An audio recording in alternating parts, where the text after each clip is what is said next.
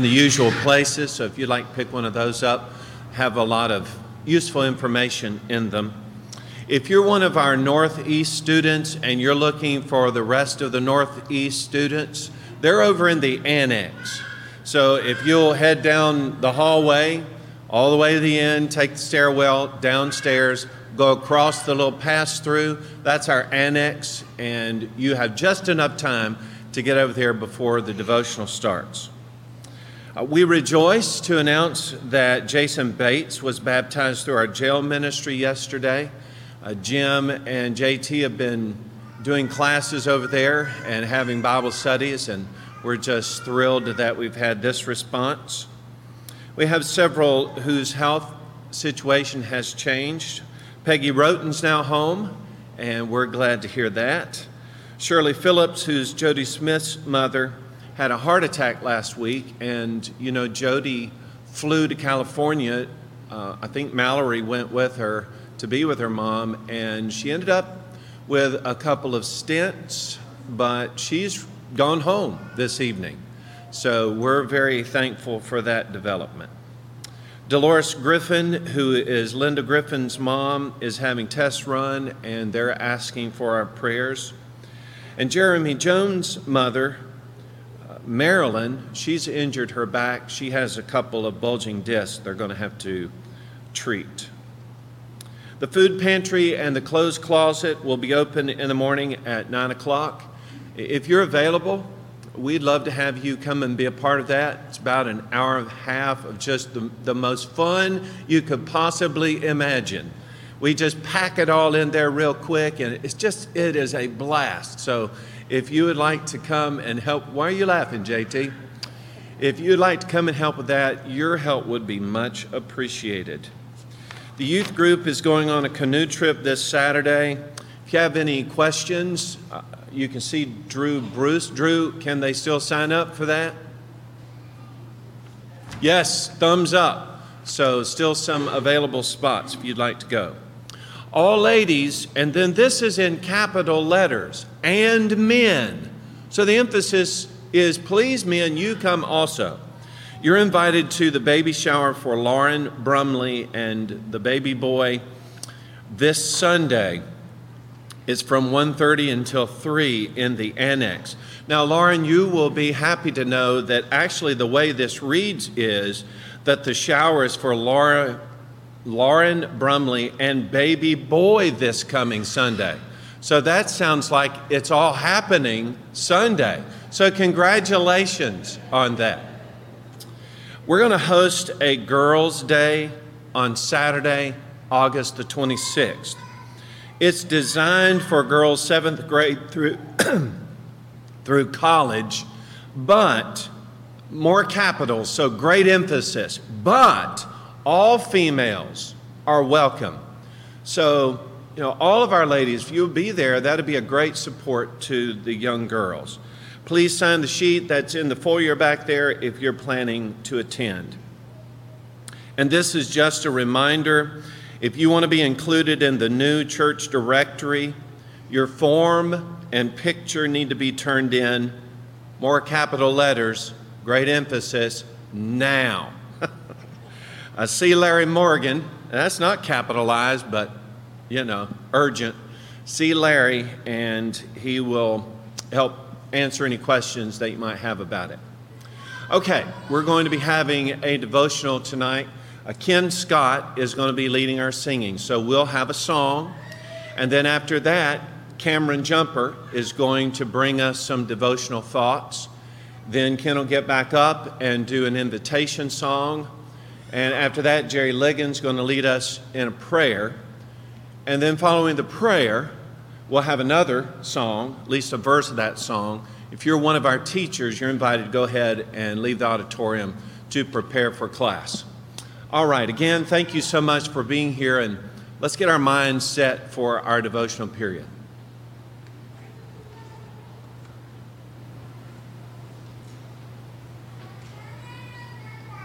Good evening if you will, at this time, mark your hymn books to 939. 939, this will be our song of encouragement at our proper time. Then take your hymn books and turn to 643. 643.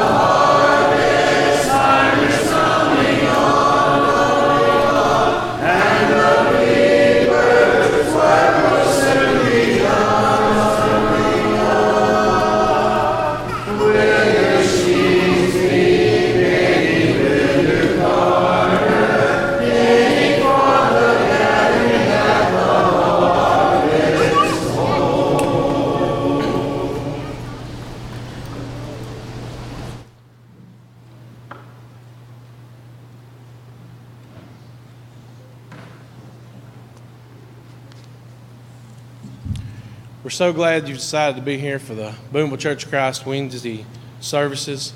So thankful you've made that decision to be here with us and be together. If it's convenient for you, if you would turn to John chapter 15, please, and hold that place. We'll look at a passage there in a moment. I'd like to talk to us tonight about being a lighthouse. We think about this great land and the, the shores that surround it. Lighthouses are all throughout.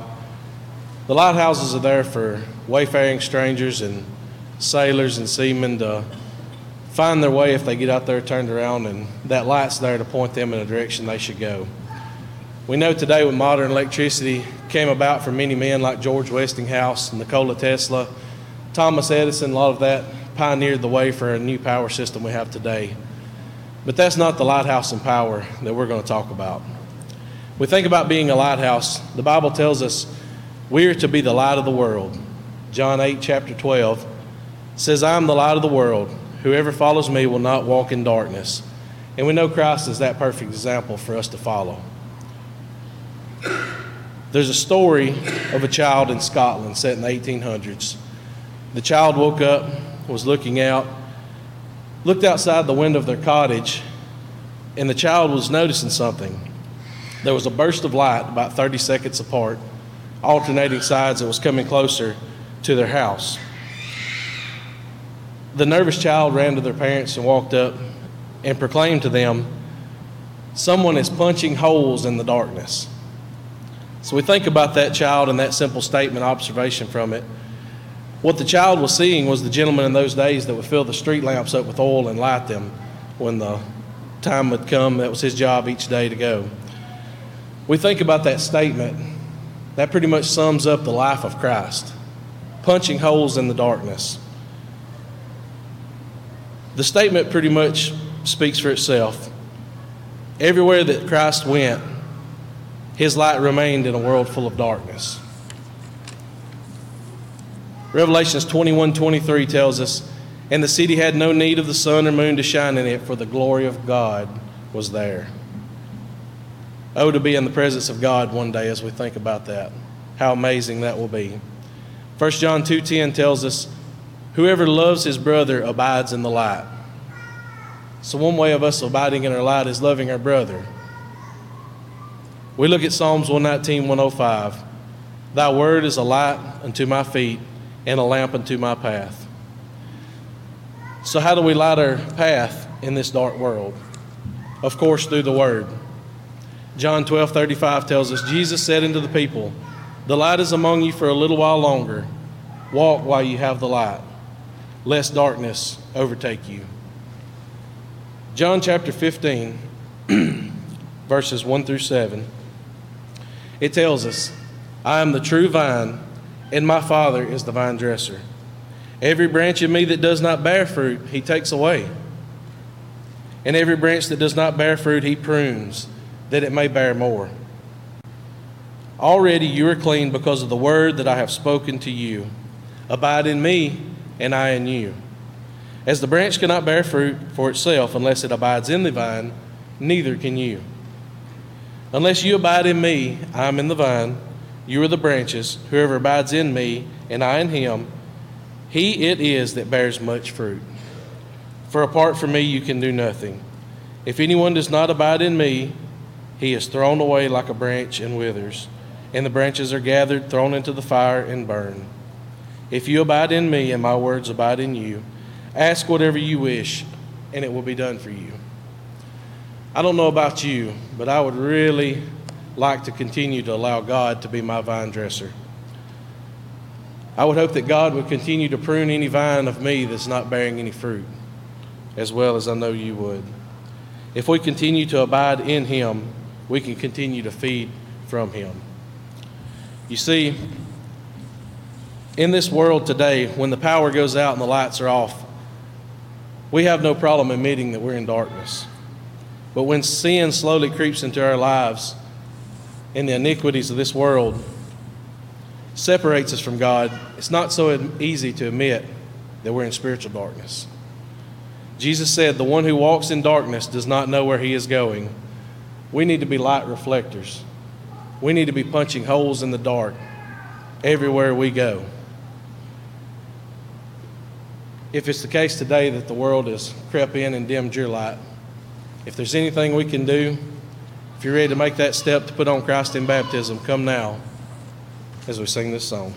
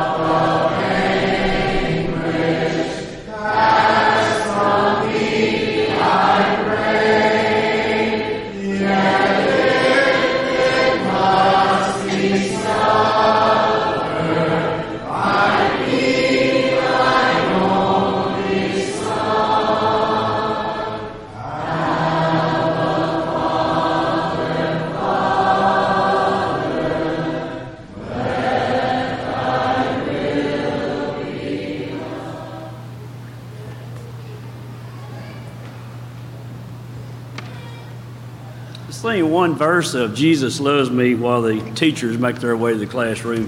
1014. 1014.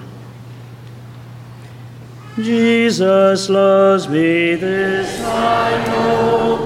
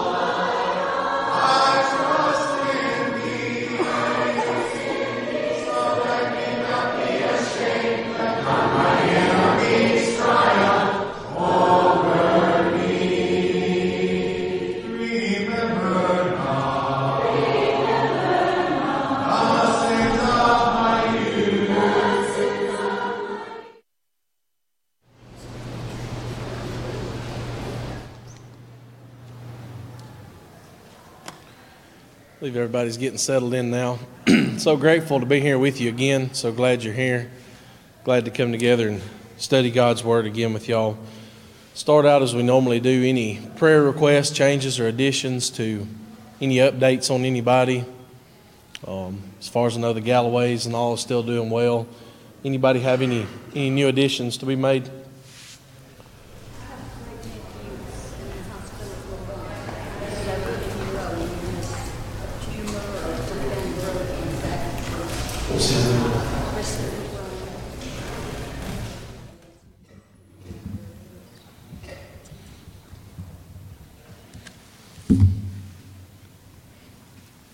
Brother Cameron, I moved my mom to landlord, nursing home. Here in Boonville. That's correct. Lord, What's her first name? Lord.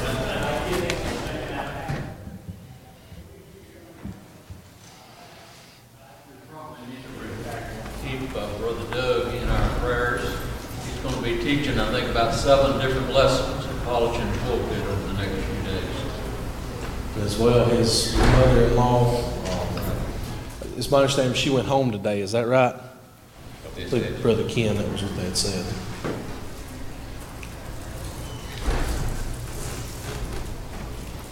Anyone else? Any more? I know we got a lot of stuff coming up with the church, the canoe trip and the, the girls' day and all that stuff. Need to be mindful of, of all those efforts and the jail ministry, as all as we see, is it, it's bringing fruit. Continue to keep all those efforts in mind. There's nothing else, we'll go ahead in prayer. Dear Heavenly Father, we thank you, Lord, for this day. We thank you, Lord, for the cooler temperatures and the beauty of your creation. Lord, we're so thankful for the work you provided us today to go out and, and earn an honest living with our hands, Lord, to provide for our families, and Lord, to continue to, to give of our means to provide for the work of the church. Lord, we're so thankful the many number gathered here. We're so thankful the ones with the tender hearts who come to you, Lord. We're so thankful the opportunity and ability to come here in this free land and meet together and open your word. Lord, we pray for the many mentioned of sick, the ones relocating in care facilities, Lord, the ones that are having treatments, the ones that are in doctors' cares, Lord, we pray for them. Pray for those doctors and nursing staff. Lord, we pray for strength to them. Lord, we pray for health and healing to the ones in care. Lord, we ask Thee to be with us as we continue to proclaim Your word. All of the many works that we do in Your name, pray, Lord, You'll continue to have Your hand in it, Lord. Pray, Lord, that You'll receive all the glory in this. Lord, I ask you to be with us to help continue to keep the light in us as we continue to grow and feed in you as we go out in this world of darkness. Lord, we pray that, that we'll let our shine, our light shine to many others. Lord, we ask thee to be with us throughout this hour. Forgive us of our shortcomings, if it be thy will. In Christ's name we pray. Amen.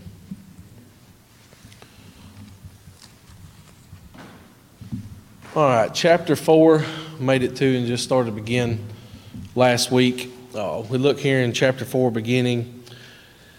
The first two verses starts out, states, This is how one should regard us. As they're talking about the regarding us, who are they speaking of here? The apostles. So looking here in how they should regard them as apostles. As servants of Christ and stewards of the mysteries of God.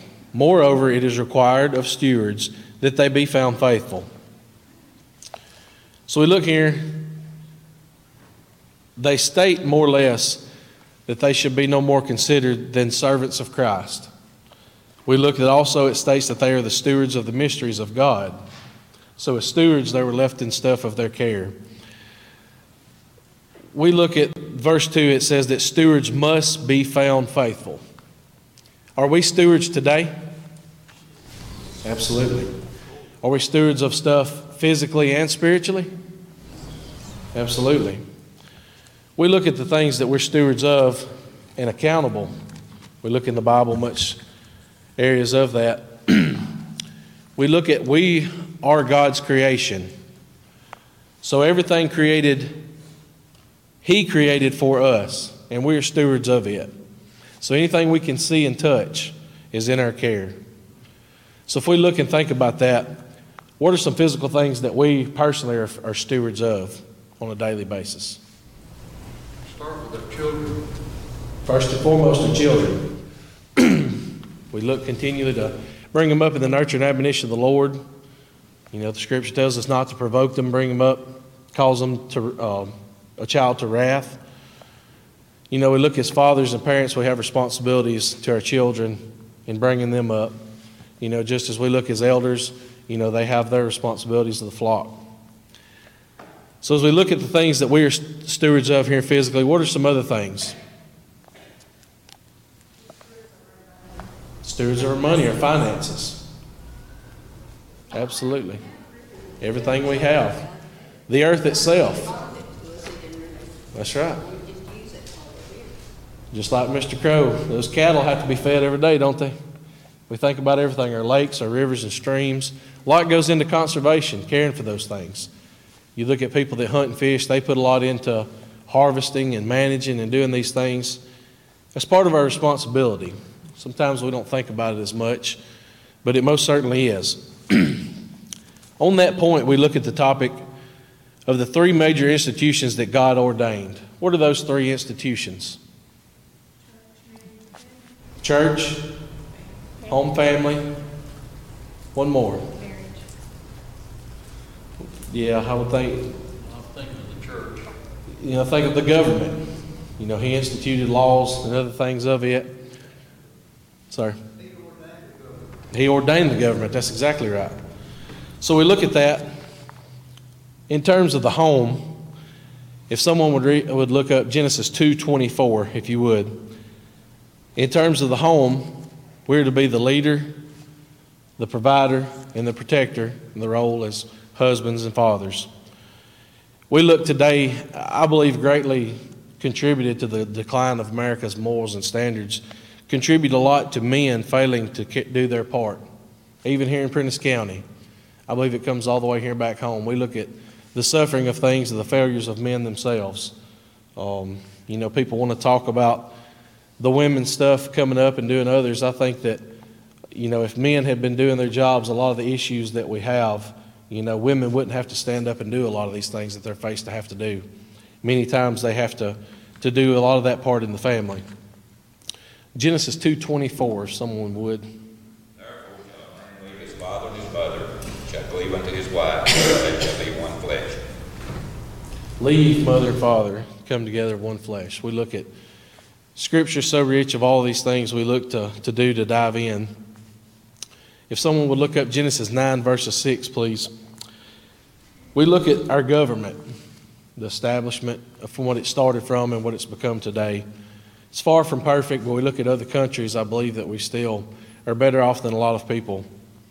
How can we individuals, people, and Christians be good stewards in the government? What do we have rights to exercise that we can do? Vote. How should we vote? Vote for the right people. Right people that has godly things in mind. We can exercise our First Amendment rights. Every one of us. Many people have bled and died for these rights for us. It'd be a shame for us to let them go from all that. What's another great thing we can do for our leaders of the government? Pray. We may not agree completely, may not like completely, but we need to pray for them because they're leading the country that we love. we come back down and look at the church. If someone would look at Ephesians 2, verses 20, if you'd locate that, please. In the church, we all can do our part, right? What all things could we do more and do in being good stewards of the church? We pray for the leaders of the church just as well, can't we? Every day. Especially the great burden elders and teachers and, you know, lots of things go on that takes much planning. There's so many people that does work behind the scenes that may not get the credit that they might deserve or might see, you know, that we can pray for those small people that's doing work that may seem meaningless to us but has great, great value in the work of the church. We can be the hands and feet of Christ. You know, we look at so many works of doing that, showing that love. You know, as we go spreading the gospel and word, we have to have the people there to hear the word. So if we draw them in, show them the love that can be had, and we teach them the word, we'll come closer than any other way of converting them. Whoever has that passage, if you'd read that, please.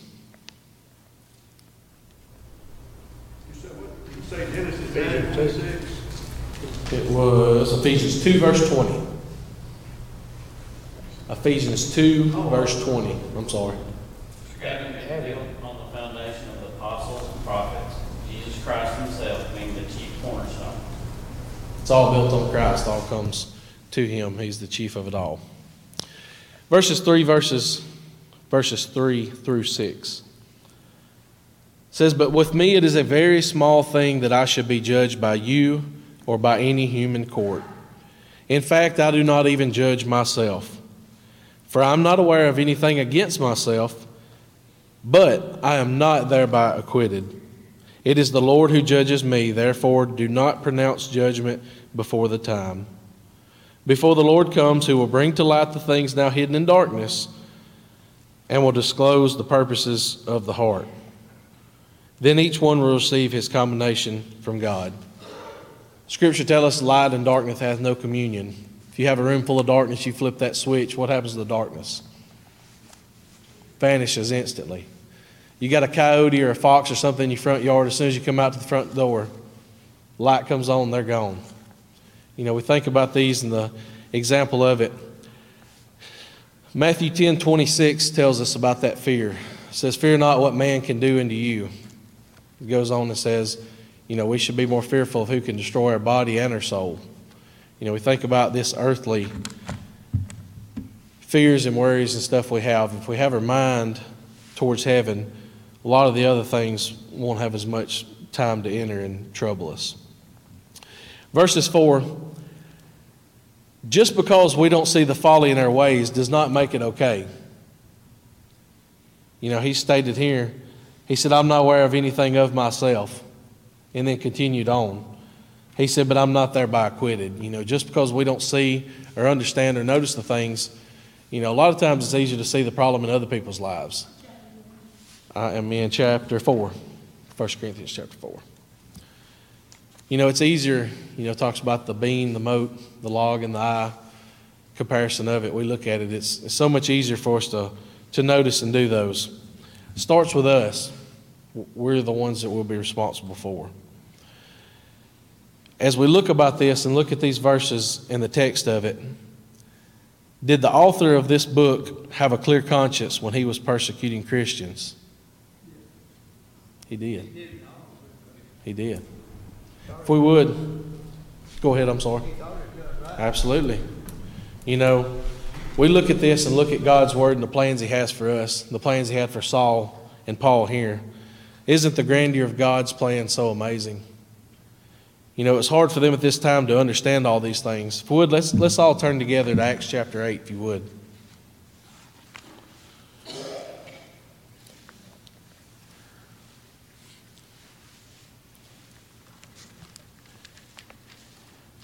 Here in Acts chapter 8, who did God send to Saul?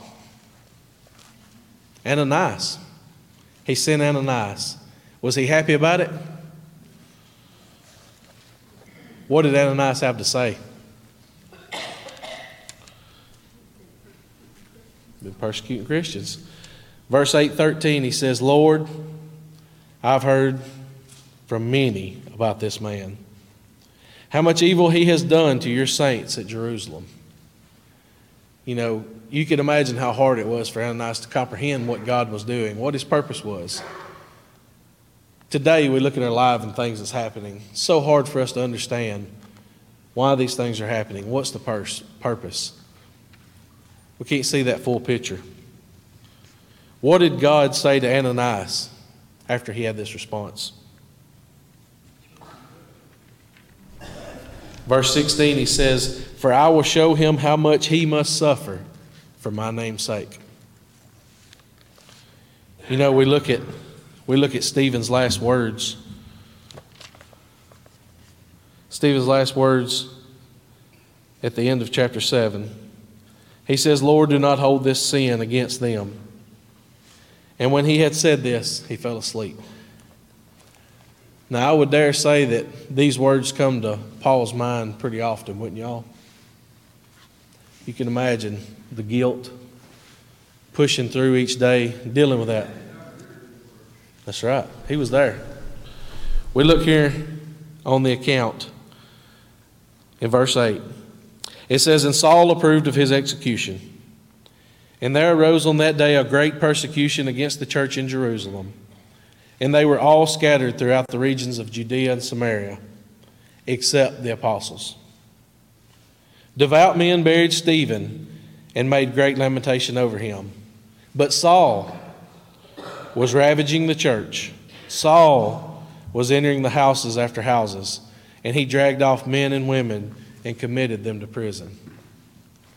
So we look here, the author of this book, the man he was before, we look at the account of this.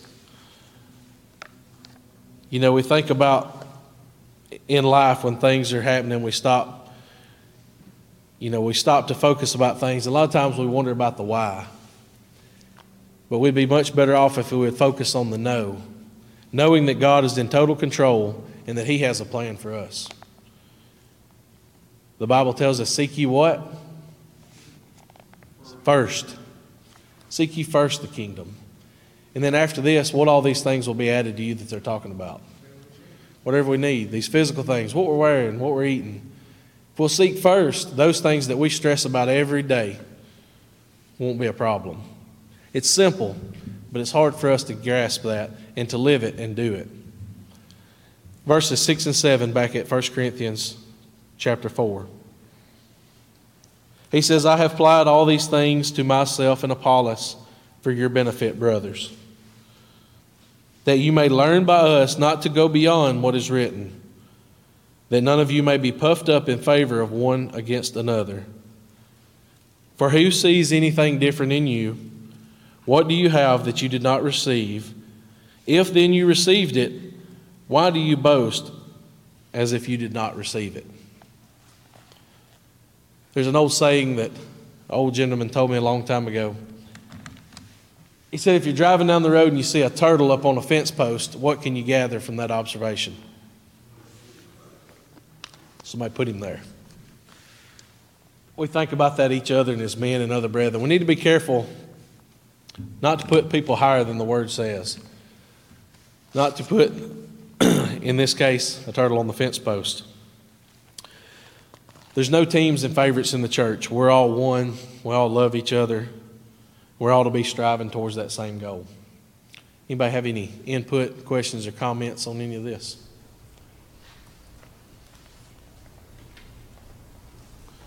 We've got a whole lot more wisdom in here than me, I know. Moving on to verse chapter chapter 4 verses 8 through 13. He says already you have all you want. Already you have become rich. Without us you have become kings, and would you would that you did reign, so that we might share the rule with you. For I think that God has exhibited us apostles as last of all, like men sentenced to death, because we have become a spectacle to the world, to angels, and to men. But we are fools for Christ's sake, but you are wise in Christ. We are weak, but you are strong. You are held in honor, but we in disrepute.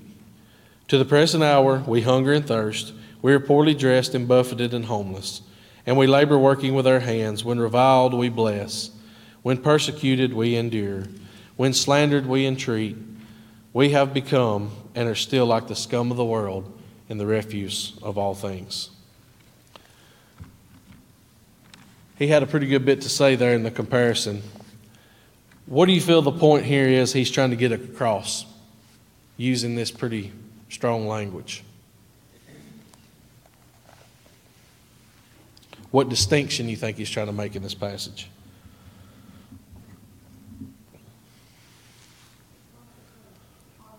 Had a hard way to go. That's right.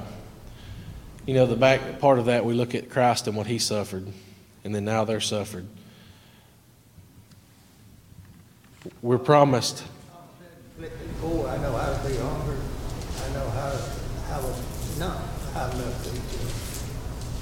So he's been through it all. That's right. You know, you get to a point, you know, of looking at things and being content. And you look at them, what they're going through. He's explaining this to them. You know, as Christians, you know, they, you know, Christ said, if they persecuted me, they'll persecute you as we go through this. He looks at what they're suffering and will continue to suffer. Um, as he goes here and breaks this down to them, you know, we look at the Passover feast and the unleavened bread, you know, removing from the house and the other stuff. Look at the significance um, of these days. The apostles come through, and we talked again about them being servants.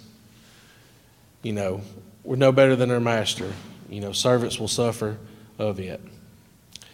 Moving on to verse 15.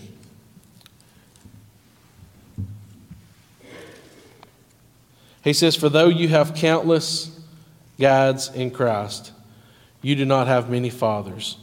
For I became your father in Christ through the gospel.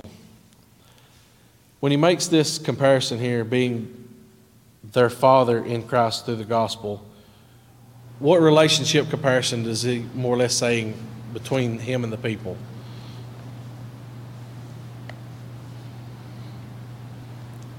You know, he looks about there be many many instructors, but not many fathers. You know, after Christ ascended, the apostles were left here.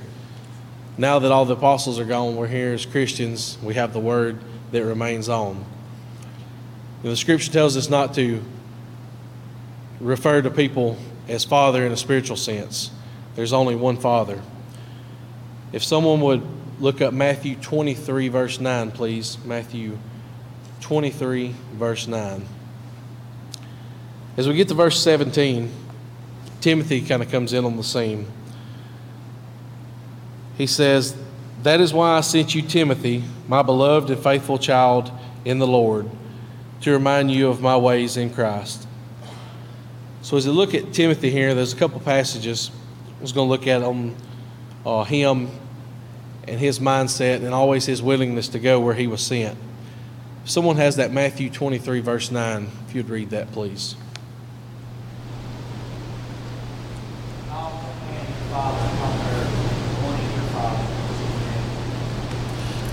So we look at that reverential naming of someone Father. We look here in that aspect um, of to do that in the in the scripture there. In Acts 19 verses 22, we look at account of Timothy. In verse 22, it says, "And having sent into Macedonia two of his helpers, Timothy and Erastus, he himself stayed in Asia for a while."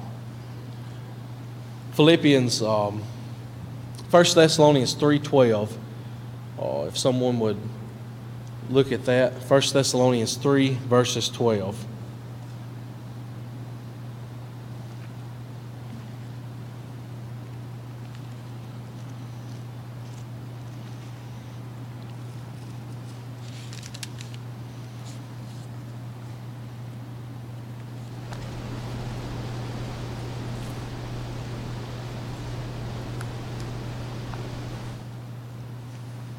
First Thessalonians 3, verses 12. Go ahead.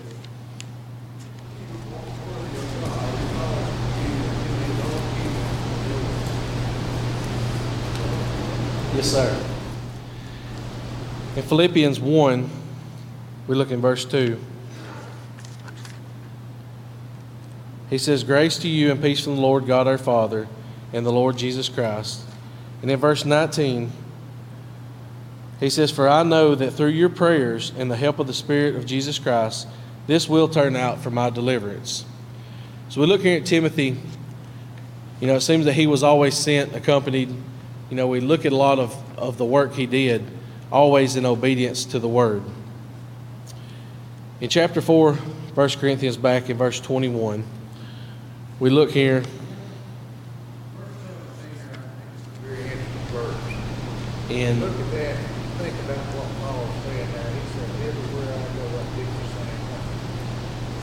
How many different churches would he preach in today? You know, we look at standing on the strength of the gospel and of that. The fact is, the word has not changed. The world has changed greatly. How much has the world changed in your lifetime? It's almost a different place. But to have an unchanging message, unchanging world, and an unchanging, unchanging leader we have in Christ, absolutely. You know, as we look to, you know, as everything bends and tries to go towards the crowd and do these things, it's it's you know, it's essential to continue to hold fast to the Scripture and not waver in it. In verses chapter four, verses twenty-one, he says, "What do you wish? Shall I come to you with a rod, or love in a spiritual gentleness?" You know, in this this comparison here is to them a spiritual father. You know, we look at Timothy, to him, he called him his son. What do he refer to him as his son in? Son in Christ, son in the faith. You look at this, as he comes to them, the representation is him being their leader. The reply of this relationship in the Corinthians, he's coming to them at the beginning of the book, you know, he's correcting them, he's chastising them. But what's his motive in coming to do this? He's trying to get them back to Christ. We're all on the clock and we don't ever know when that clock's going to end. You know, as we come through, even as a child, we look at correction. Sometimes it's hard to accept it and understand where it's coming from. But the truth and love continues, and we all all need it. Any more comments, any inputs to the end of that or section of chapter 4 that anybody has? As we start into chapter 5, we look here, he's dealing with another issue as we change gears. Now, what's the problem he's dealing with in the church? Sexual immorality. Do we have sexual immorality today? You know, we think about things and we think it's worse, we think others. We look all the way back at Genesis. We look at Sodom and Gomorrah, Gomorrah. The fact is, it was as bad then as it is now. I think today there's less shame, less guilt. It's more promoted. The social media is everywhere. It's more publicized. If you were 3,000 miles away back then, only the people traveling could bring word to know what was going on there. No videos, no pictures. Today it's everywhere from our children. You know, talk about as parents and stewards and responsibilities. Our responsibility is great today with our children. We've got to be proactive, got to be involved. We have to get in and understand what's going on here. You know, we look at our leaders in the school, man, the stuff that they have to deal with versus just from when I was a child. It's crazy. It's awful. Sexual immorality. The broad spectrum of the sin as we have today was going on in Corinth here. As we start here in the first verse, he tells them, he said, It's actually reported that there is sexual immorality among you, and of a kind that is not tolerated even among pagans for a man that has his father's wife. So, in the first part of that statement, he says it is actually reported. What does that let us know that's going on back to Paul? It is known. So much that even they're going and telling him about it. He hasn't yet made it there, and he's already hearing about what's going on. If it's that open that the word's carrying, you can imagine within the city how it's going. Apparently, they're not hiding it. Apparently, it's not shameful enough for them to do it in a dark corner or other place, that it's broadly transparent and known. We look at the definition of fornication.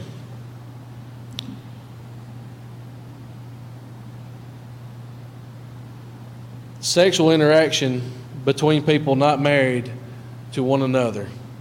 We look at many different forms of, of it going on. Outside of marriage, there's no place for it. If someone would look at Matthew 19 9 and someone else, Hebrews 13 4, please. Matthew 19 9, Hebrews 13 4.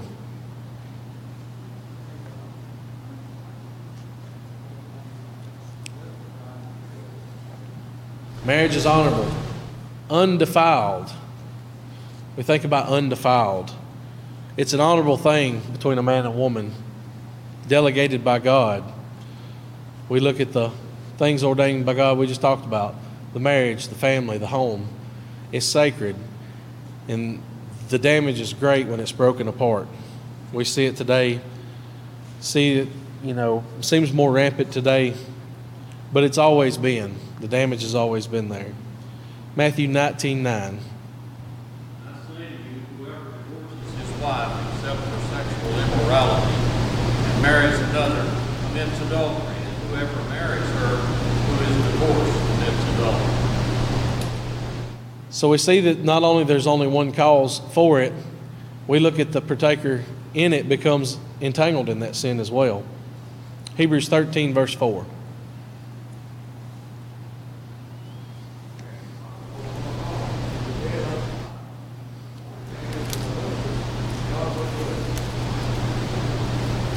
Pretty strong language and shows the seriousness of sin. Verse 2, it says, And you are arrogant. Ought not you rather to mourn? Let him who has done this to be removed from among you. I like the way the, the other translation was read. I was going to read this in the NIV as well. Chapter 5, verses 2. It says, And you are proud. Shouldn't you rather have gone into mourning and have put out of your fellowship the man who has been doing this? You know, we think about this and problems and issues in the church. Some pretty strong things, and the sin brings about men having to do hard things. We look at disfellowship another. It's tough, it's hurtful, it's painful. But it all originates and comes from sin. Would it not be from sin, it would be irrelevant. We look also as we go to verse 3. It says, For though absent in body, I am present in spirit. And as if present, I have already pronounced judgment on the one who did such a thing. When you are assembled in the name of the Lord Jesus, and my spirit is present with the power of our Lord Jesus, you are to deliver this man to Satan for the destruction of the flesh, so that his spirit may be saved in the day of the Lord. Your boasting is not good. Do you not know that a little leaven leavens the whole lump? We think about that term, a little leaven leavens the whole lump. In today's terms, what are they trying to say? Spreads. What's another term a lot of the old folks used to say about fruit?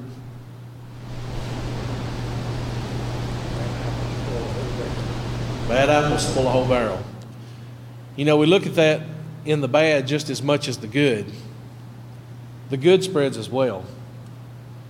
You know, we look at spending so much time about talking not about the bad. We need to promote the good, spread it, whether it's in our home, youth group, church, in the workplace, wherever it is. We're to be that lighthouse. We need to be shining. You know, we talked about the good deeds and the other things of to do to spread the light of Christ. Daily prayers, pray without ceasing. The more we have our mind on things, meditating on God's Word. You know, we look at the world we live in, the cesspool, and all the things going on. It's, it's so easy to get tangled up and caught in these things. Seek ye first what? Kingdom of God. We continue to seek towards that kingdom and keep our mind on that, we'll be much ahead. Yes, sir.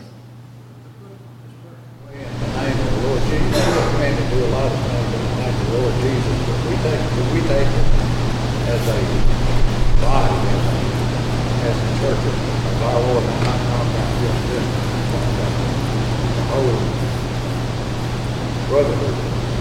And we really take that seriously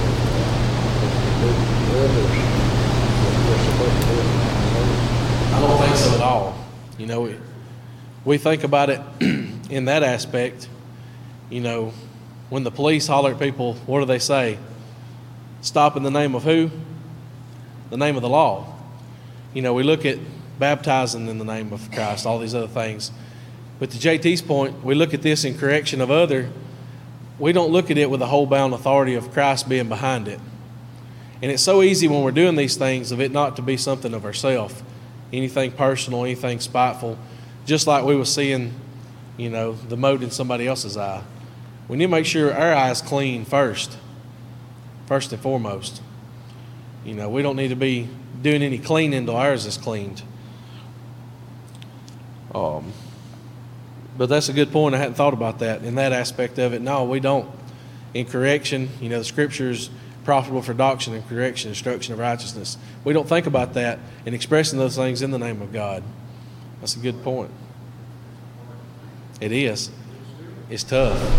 And at times when the church has to do this, you know, the burden on the men having to do it, you know, it's, uh, and you look at other people might shame them for their, of doing it, but doing it for the right reason, the instruction of God, you know, it's, it's scriptural. All right, well, that is about time. We got about 20 seconds left. Any questions or comments, anything to add on JT's point there?